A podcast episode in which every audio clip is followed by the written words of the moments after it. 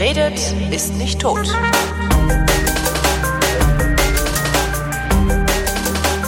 Willkommen zum Geschichtsunterricht einer Koproduktion von Vrindt und DLF Nova und aus Köln zugeschaltet ist Matthias von Hellfeld. Hallo Matthias. Ich grüße aus dem verschneiten Köln. Äh, ins verschneite Berlin, zumindest am Tag der Aufnahme. Ich hoffe ja, dass Genau. es bald zu Ende ist. Denn heute Nachmittag, wo wir aufnehmen, ist immerhin kalendarischer Frühlingsanfang. Ähm, was ein Ja. wundervolles Stichwort jetzt ist, äh, Frühlingsanfang, gab es auch vor zehn Jahren im Kosovo, denn da wurde der Kosovo unabhängig. Das Kosovo, der Ko Genau. Das Kosovo Das kannst du Kosovo. sagen, du kannst auch der Kosovo Okay. sagen. Es geht beides, wie ich jetzt gelernt habe. Und damals, vor zehn Jahren also, haben die Leute im Kosovo äh, Freudenfeuer gemacht und getanzt die ganze Nacht, weil sie jetzt endlich unabhängig wurden von Serbien. Äh, Endlich im Sinne von, wie lange waren sie denn abhängig von Serbien? Also wie war es vorher? Ja, also die beiden Teile, Serbien und Kosovo, haben natürlich eine lange, lange, lange gemeinsame Geschichte, wie im Übrigen alle Länder, die auf dem Balkan versammelt sind. Ähm, sie waren eng aufeinander, sie waren teilweise in einem Staat, teilweise in unterschiedlichen Staaten, teilweise freiwillig, teilweise nicht freiwillig. Und das macht auch das Konfliktpotenzial aus, dass man immer mal wieder so aufscheinen äh, sieht auf dem Balkan. Und das macht so das Problem aus, was nach dem Ende des Tito-Regimes ähm, und dem Ende des Kalten Krieges eben auf dem Balkan sich auch ausgetobt hat in diesen furchtbar blutigen insgesamt vier Jugoslawienkriegen. Aber die gemeinsame Geschichte beginnt im Grunde genommen mit der Besiedelung des äh, Balkans durch äh, slawische Stämme, sagen wir einfach mal im sechsten, siebten nachchristlichen Jahrhundert. Ähm, da beginnt das und Wer, ähm, wer, wer hat da vorher gewohnt? Hat da schon niemand gewohnt oder war das, Das- wirklich so Brachfläche? Das war Brachfläche. Okay. Es war weitgehend, es war auch kaum kultiviert und es war eben kaum besiedelt. Und ähm, es zogen also ein die slawischen Stämme, die so in großen Wanderungsbewegungen, man weiß das nicht so ganz genau, warum sie eigentlich gekommen sind, aber das ist jetzt ein anderes Thema. Und ähm, Sie besiedelten im Grunde genommen eine Gegend, die noch in das alte byzantinische Reich hineinragten. Also ähm, Byzanz, das, äh, das alte Ostrom sozusagen, also Reste des römischen Imperiums äh, auf der Ostseite des ehemaligen römischen Imperiums, haben sich da im Balkan noch lange Zeit gehalten und ähm, im 13. Jahrhundert etwa kamen dann die Serben hinzu. Die Serben äh, sind auch ein slawischer Stamm natürlich und die gründeten einen eigenen Staat. Ähm, und dieser eigene Staat oder dieser große Staat auf dem Balkan, der hatte eben im Laufe der folgenden Jahre nach der Gründung auch das Gebiet sich einverleibt, auf dem heute das Kosovo ist. Und insofern kann man schon sehen, dass also sehr schnell sich da so eine Gemeinsamkeit entwickelt hat. Die Serben haben sehr bald eine christliche, aber eben eine serbisch-orthodox christliche Staatskirche gegründet, auch auf dem Gebiet des Kosovo.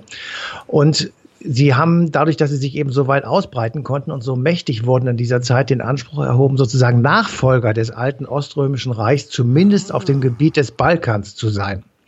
So, und da, das ist immer ganz wichtig zu wissen, ähm, wenn Serben oder serbische Regierungen heute oder in Zukunft sozusagen Ansprüche stellen oder sich rückbesinnen auf ähm, Dinge, die ihnen vielleicht gehört haben könnten, mal irgendwann, dann bezieht sich das eben darauf, dass die Serben im Laufe ihrer Geschichte irgendwann einmal tatsächlich eben äh, Dominator sozusagen dieser äh, Gegend waren und eben äh, so weit gingen, dass sie äh, Nachfolge Ostroms werden wollten.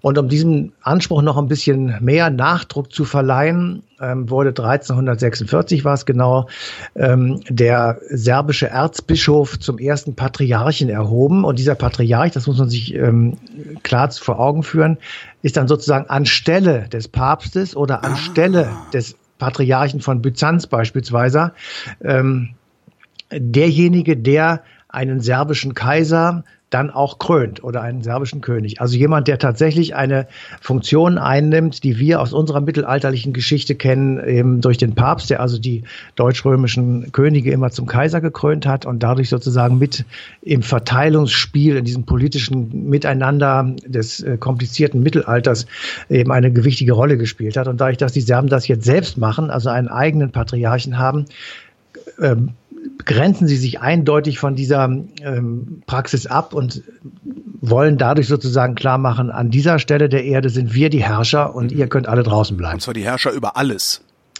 Über alles. Und das ist eben etwas, was auch das, ich sag mal, Selbstbildnis der Serben ähm, bis zum heutigen Tage prägt. Also Eine dieses 700 Jahre alte Geschichte, auf die sie Naja, sich heute berufen, um ihren Anspruch geltend zu machen. Äh, ja, aber das ist ja bei uns auch so. Wir berufen uns auch auf Karl den Großen Ja, oder auch, ja.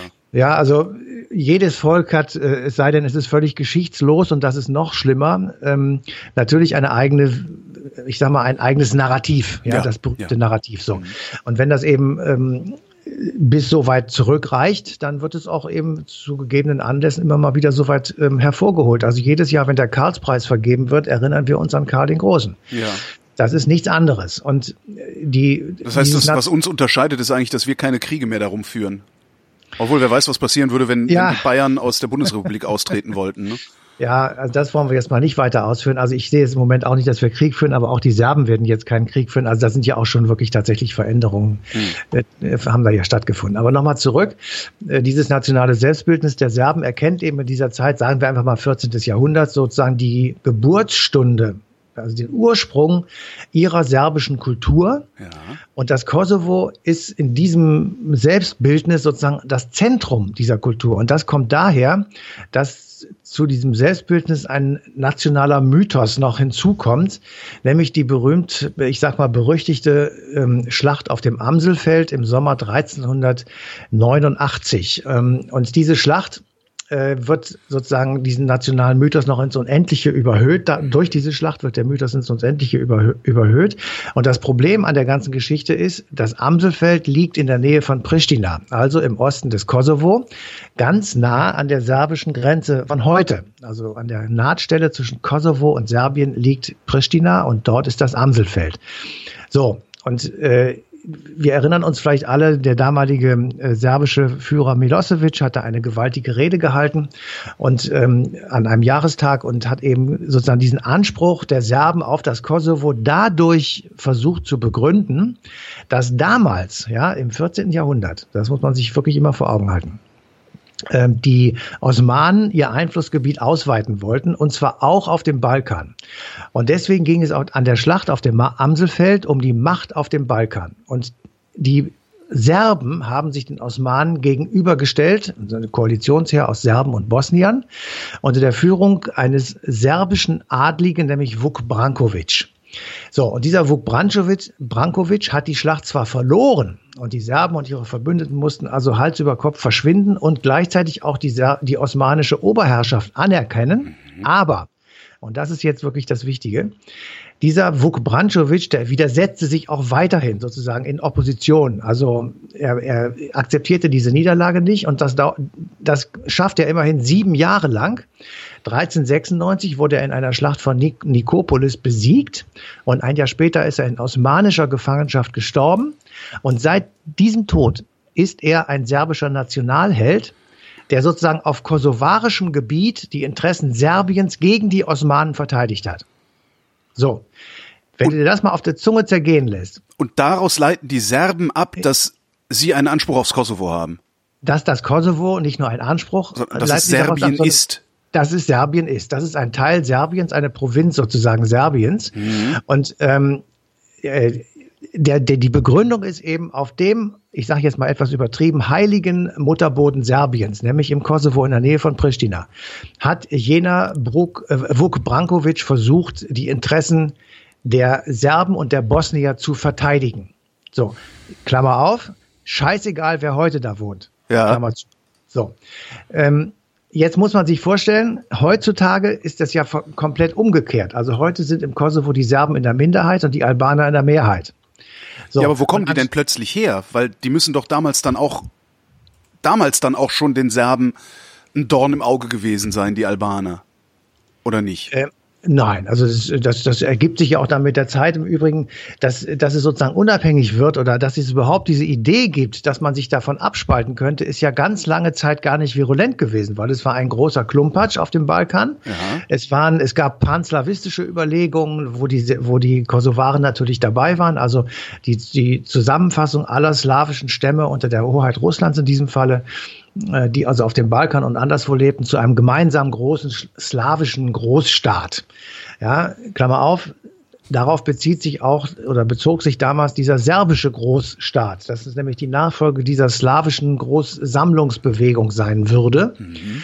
Und ähm, äh, direkt an der an der anderen ähm, Grenze von Kosovo liegt Albanien und ähm, da kann man sich ja leicht vorstellen, dass eben auch viele Albaner im Kosovo leben und ja. gelebt haben und ähm, insofern äh, war dann als der der ich sag mal jugoslawische Völkerverband Verbund nach dem Zweiten Weltkrieg äh, sich auflöste nach dem Tod Titus begann das und endete dann mit dem Ende des Kalten Krieges.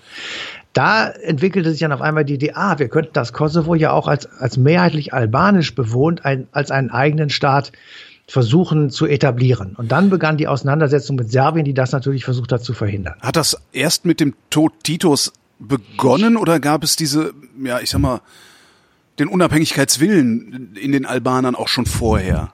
Ja, also, also äh, man hat ja immer dieses, ne, ja, im Ostblock sind sie ja alle unterdrückt worden, hat ja, äh, also ja, ja, ja. Also ähm, ich sag mal so, die Geschichte ist natürlich unendlich lang und wir machen jetzt einen, einen gewaltigen Hopser vom ja. 14. Jahrhundert ins 20. Jahrhundert.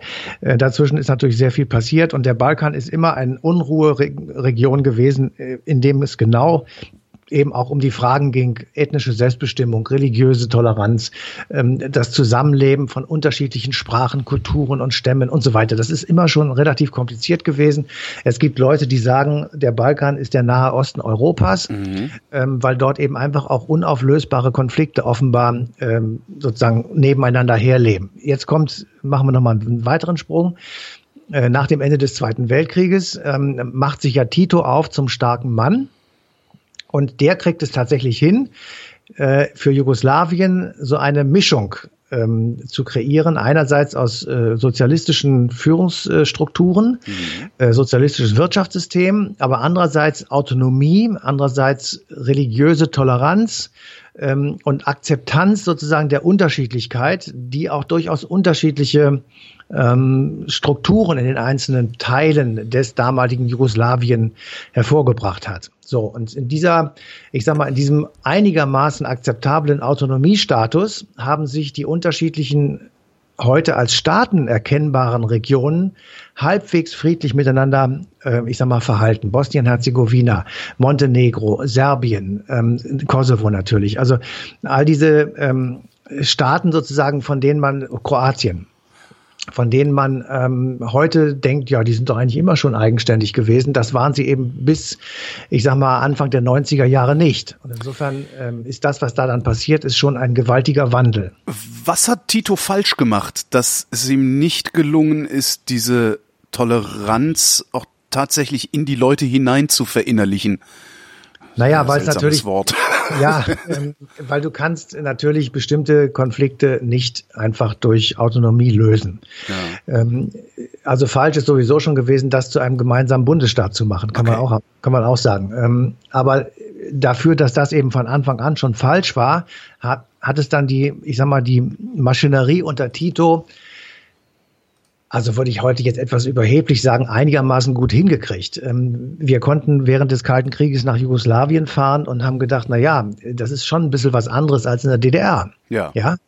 Ähm, man hat sich da auch freier bewegen können. Die Firmen und die Unternehmungen konnten zum Beispiel mit westlichen Firmen kooperieren. Mhm. Das war für DDR-Firmen völlig ausgeschlossen. Ähm, es gab Joint Ventures, es gab ähm, Währungsaustausch, also es, es, es war sehr viel mehr dem Westen gegenüber geöffnet. Es gehörte dazu, dass Jugoslawien äh, eines der führenden Staaten im, bei den Blockfreien war, also eben weder zu Moskau noch zu Washington sich ähm, so stark hingezogen fühlte, dass man sagen konnte, Jugoslawien ist tatsächlich Teil des Ostblocks. Tatsächlich?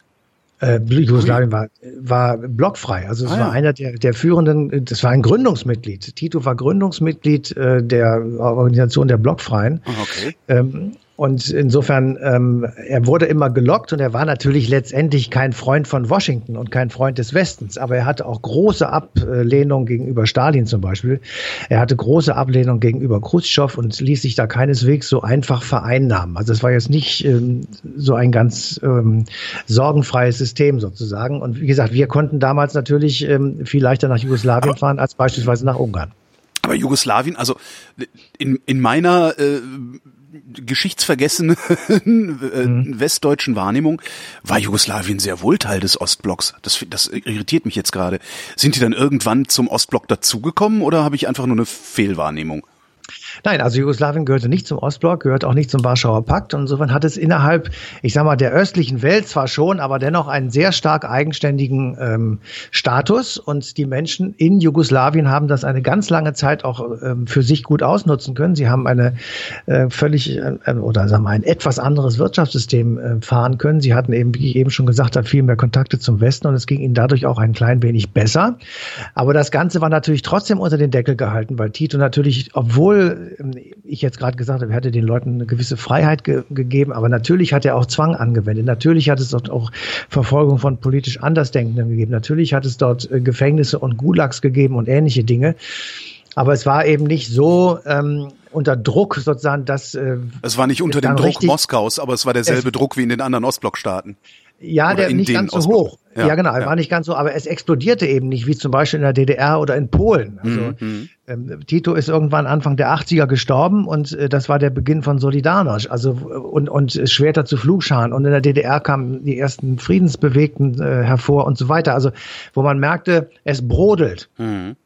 Das war in Jugoslawien in dem Maße nicht. Das änderte sich erst, als der Staatenverbund, also tatsächlich Jugoslawien als Bundesstaat, ähm, formal ist das 2003 gewesen, zu Ende gegangen ist. Er war natürlich vorher schon in Auflösung. Und dann merkt man auf einmal, jetzt kommen all diese bei Tito lange Zeit offenbar unter dem Deckel gehaltenen Vorurteile, Ressentiments, Konkurrenzideen äh, wieder hervor.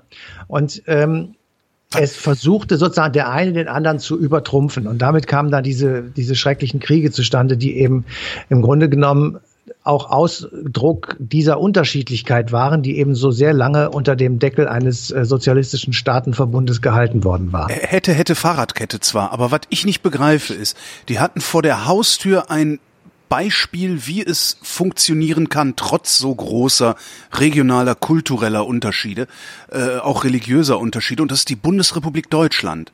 Wir schaffen das, also ne, wir schaffen das seit fast 70 Jahren, äh, friedlich miteinander zu leben in einem föderalen Bundesstaat. Haben ja. die das nicht gesehen? Oder was hat die, das ist jetzt wahrscheinlich ist das jetzt Spönkickerei, zu der ich dich auffordere. Aber was hat die daran gehindert, es mindestens genauso zu machen wie wir? Weil es funktioniert doch, man sieht's doch.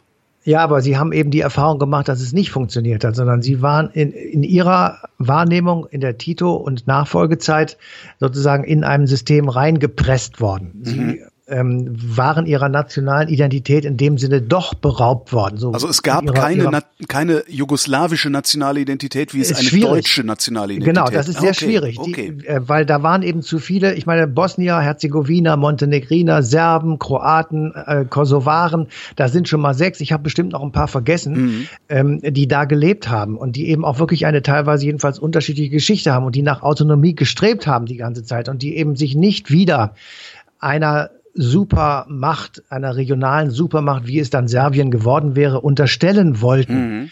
Bei uns ist das ja etwas ganz anderes. Unsere 70 Jahre sind ja aus dem Chaos entstanden, aus der Befreiung von einer, von einem ungeheuren Haufen Scheiße. So, und ähm, wie, äh, viele Menschen und immer noch die Mehrheit, Gott sei Dank, haben gesehen, äh, dass das besser ist als das, was wir vorher hatten. Mhm. Ja, und dass das Sinn macht, ähm, also ich habe jetzt gelesen in Neukölln, wo diese Bezirksbürgermeisterin jetzt zur Ministerin wurde, da leben 140 Nationalitäten. Ja. Ja, also das ist ja Wahnsinn. Ja, dass es da nicht jeden Tag zu Mord und Totschlag kommt, ist ja irre. Ja, stattdessen also, super Essen aus aller Herren Länder. Genau, also wir haben das jetzt irgendwie gelernt. Also, oder jedenfalls Teile von unserer Gesellschaft haben gelernt, dass das ja auch von Vorteil ist. Aber damals muss man das wirklich, man muss sich zurückversetzen und sagen, woher kommen die und was wollten sie? Und sie wollten jetzt endlich nationale Unabhängigkeit. Kroatien ist in, in seiner Geschichte immer mal wieder da Teil von gewesen, Teil von Österreich, Ungarn und dann ist es mal selbstständig gewesen, dann wieder nicht und so weiter. Also jetzt wollten sie ihren eigenen Staat haben. Und so konnte das durch alle äh, Regionen durch ähm, zitieren und sagen, äh, wir wollen alleine sein. Und das hatte auch nichts damit zu tun, ob das wirtschaftlich sinnvoll ist. Ja, ja das ist ja immer die große Frage. Ähm, macht es eigentlich Sinn, dass so Pisselsstaaten wie Kosovo, sage ich jetzt mal ohne irgendwie despektierlich zu sein, mit einer Wirtschaftskraft von ähm, Ludwigshafen, mhm. äh, wie wollen die überleben? Ja, was, wie kann das gehen? Das war denen, ist denen egal. Sie wollen ihren eigenen Staat haben und sie wollen ihre eigene Sprache sprechen und sie wollen sich auch abgrenzen. Wir werden das gleich hören, weil wir natürlich auch überlegt haben, wie ist das heute? Hm. Und ähm, äh, die, die, es gibt da keinen, äh, also wird kein Jota Platz gegeben für andere Kulturen. Sie wollen ihre Kultur überlebt haben, sie wollen ihre Sprache sprechen, sie wollen ihre äh, und, Eigenheiten, Rituale und Traditionen behalten. Und über all dem schwebt dann aber auch noch, wenn ich das richtig verstanden habe, der serbische Anspruch auf die gesamte Region. Naja, also ähm, Und, oder mache ich es mir da zu leicht? Also weil ich im, im ja, Grunde sage ich ja gerade implizit, die Serben sind schuld an den, an den Jugoslawienkriegen. Das kann ich allerdings nicht beurteilen, muss ich ganz ehrlich sagen. Nee, das macht auch keinen Sinn. Also okay. Schuldzuweisungen machen keinen Sinn. Das ist historisch blödsinnig, äh, okay. weil das, äh, du kannst ja auch sagen, die Amerikaner sind schuld, dass, Herrn, dass, wir Herrn Trump ertragen müssen. Das macht auch keinen Sinn, weil ja. es gibt immer einen Grund und es gibt immer äh, Bezie Bezie Bezüge und Beziehungen, die eben erklären, warum Menschen was gemacht haben. So. Ähm, was für uns, nachdem Tito tot war und nachdem der Kalte Krieg beendet war, was sehr schnell klar wurde, ist, es geht es geht nicht, sozusagen diese ähm, Bundesstaatsidee Jugoslawien aufrechtzuerhalten. Erstens. Mhm. Zweitens, es geht offenbar auch nicht, dass das Ganze unter serbischem Deckel äh, weiterfährt, weil da gibt es so viele Widerstände, dass wir vor unserer eigenen Haustür einen dauerhaften Bürgerkrieg haben. Stichwort Nahe Osten Europas. Die Balkanisierung, das, ja. Ist ja, ja genau, tatsächlich das, zu einem geflügelten Wort geworden. Ja. Genau so. Und ja. das hat dazu geführt, dass eben äh, am Ende des letzten Jahrhunderts äh, furchtbare Kriege geführt wurden, ähm, die ähm, ja versucht haben, diesen diesen Konflikt auszutanzen. Und äh, das hat im Grunde genommen nicht funktioniert sage ich jetzt, mhm. weil natürlich das Ergebnis ist immer, dass einer verloren hat. In diesem Fall waren es die Serben. Wir haben dann auch noch große Prozesse zugucken können. Ähm, äh, Milosevic und andere, die wirklich auch sich schwerer Verbrechen schuldig gemacht haben, die dann in Den Haag irgendwie aufgetaucht sind und natürlich das weitere Demoralisierung und Demütigung der Serben ähm, nach sich gezogen hat. Und der Konflikt selber ist im Grunde genommen, ja, er ist gelöst, aber er schwelt eben einfach immer noch ähm, wie soll ich sagen? Also er schwebt immer noch unter der Decke. Und ich sage jetzt mal einen Satz. Ähm, Im Jahr 2013 war der serbische Premierminister Ivica Dacic und der hat ein Interview gegeben gegenüber der Nachrichtenagentur Reuters. Und darin hat er gesagt, dass Zitat, die serbische Souveränität über das Kosovo praktisch nicht vorhanden ist ja, praktisch nicht vorhanden ist, dass aber die wahren Grenzen Serbiens in Zukunft noch zu klären sind. Oh. So. Damit nicht äh, Anerkennung also, der Oder-Neiße. Äh, äh, so, ich wollte gerade sagen, wir kennen das auch, dass man einfach sich, dass man, dass man sagt, ja, es ist jetzt so, wir werden das jetzt auch nicht ändern. Aber wart mal ab. Können, können wir auch nicht, aber der Anspruch, sozusagen, den haben wir eigentlich immer noch. Das Und war bei uns wir, genauso. Damit haben wir jahrelang die Polen unter Druck gesetzt, äh, ohne zu begreifen, wie wir die Polen damit unter Druck setzen. Ja, ja. Ich wollte nur sagen, mhm. ähm, im Westen zumindest, in der DDR war das ja, von ja, Staatsräson ja, ja, nicht, aber im Westen wurde dies tatsächlich auch ähnlich gemacht. Da wurde zwar immer gesagt, die Oder-Neiße-Grenze ist sozusagen ein historisches Faktum für den Moment, Klammer genau. zu. Und dann, äh, und dann haben wir die vertriebenen Verbände gepampert, die genau das Gegenteil sagen, gefordert haben. Ja. Wie du es schon sagst, genau richtig. Die vertriebenen Verbände waren sozusagen immer der Stachel, der gelögt hat und der also immer weiter ähm, dafür gesorgt hat, dass diese Oder-Neiße-Grenze zum Beispiel bei uns niemals aus der ich sag mal, Publizistik rausgegangen ja. ist. Das haben wir dann irgendwann akzeptiert und haben gesagt, so jetzt ist Feierabend und jetzt machen wir das auch nicht mehr. Seitdem ist es auch raus. Seitdem sagen auch die, die vertriebenen Verbände nichts mehr. Also nach der Wiedervereinigung war ja ein Teil der Akzeptanz für Europa sozusagen, dass wir diese Oder-Neiße-Grenze anerkennen und damit Polen Ruhe hat. Aber das rumort natürlich immer noch. Also Polen ähm, ist ein sehr merkwürdiges Land für viele, weil sie eben bestimmte Dinge tun, die aus ihrer Geschichte herrühren. Und dazu gehört eben auch diese verfluchte Oder-Neiße-Grenze oder dieses Hin- und Her-Geschiebe von Polen. Ich sag mal, in einer Art und Weise, wie es keinem anderen Land Europas widerfahren ist. Jo. Das wäre jetzt nochmal eine eigene Sendung, aber hatten das wir die sogar schon? Wir hatten auch schon mal sowas gemacht, aber das nur als Stichwort. Jo. So, und ähm, also wir müssen das tatsächlich dann auch äh, zur Rechnung stellen und die, die Frage sozusagen, ob Serbien und Kosovo, wie die sich irgendwie jetzt wieder zusammenraufen, ähm, die muss man heute, jedenfalls für den Moment, zehn Jahre nach der Unabhängigkeit des Kosovo, negativ beantworten, weil Es gibt 10% Serben, 90% Albaner im Kosovo mhm. und ähm, es werden die Sprachen nicht, äh, sie sprechen gegenseitig nicht die gleiche Sprache. Es gibt im Prinzip eine Segregation von den Völkergruppen. Und wir haben äh, dazu gefragt, ähm, unsere Korrespondentin, die ARD-Korrespondentin Andrea Beer, die sitzt in Wien und ist für Südosteuropa zuständig und die hat vor wenigen Tagen oder vor wenigen Wochen äh, das Kosovo bereist und dort auch nochmal äh, sozusagen im Nachgang zu einem Attentat ähm, geguckt an Oliver Ivanovic, einem Serbenführer, der im Grunde genommen tatsächlich auch sogar versucht hat, einen Kompromiss herzustellen. Der ist im Januar auf, einer, auf offener Straße erschossen worden. Und das ist so ein Sinnbild für die Situation, die wirklich verfahren ist, auf der einen Seite und auf der anderen Seite ist das Kosovo echt bettelarm und kein Mensch weiß, wie das je anders werden soll.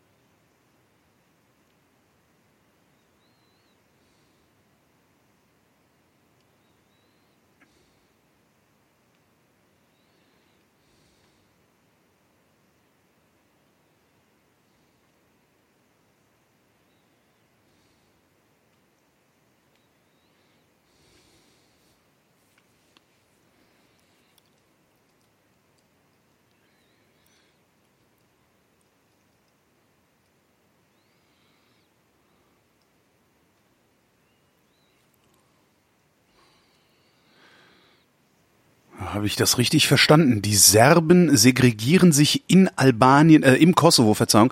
Die ja. Serben segregieren sich im Kosovo freiwillig. Also die ja, ja. verweigern sich sozusagen der Integration in die albanische Mehrheitsgesellschaft.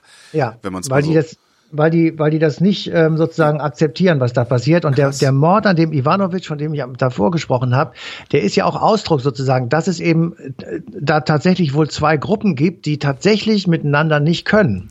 Und ja? das Gerücht sagt ja, dass er nicht von Albanern äh, ermordet wurde, sondern von Serben, ne? Ja, äh, das wäre ja sogar noch logisch in Anführungsstrichen, weil es eben Serben gibt, die wollen keinen Kontakt. Ja. Die, die möchten nicht äh, äh, vermischt in Anführungsstrichen werden, sondern sie möchten für sich bleiben. Sie möchten diese serbische Idee weiter aufrechterhalten, was auch immer. Und insofern ähm, ist das schon eine wirklich explosive Gemengelage. Matthias von Hellfeld, vielen Dank. Bitteschön. Und euch danken wir für die Aufmerksamkeit und verweisen auf den 26. März 2018, denn da läuft die passende Ausgabe Eine Stunde History auf DLF Nova.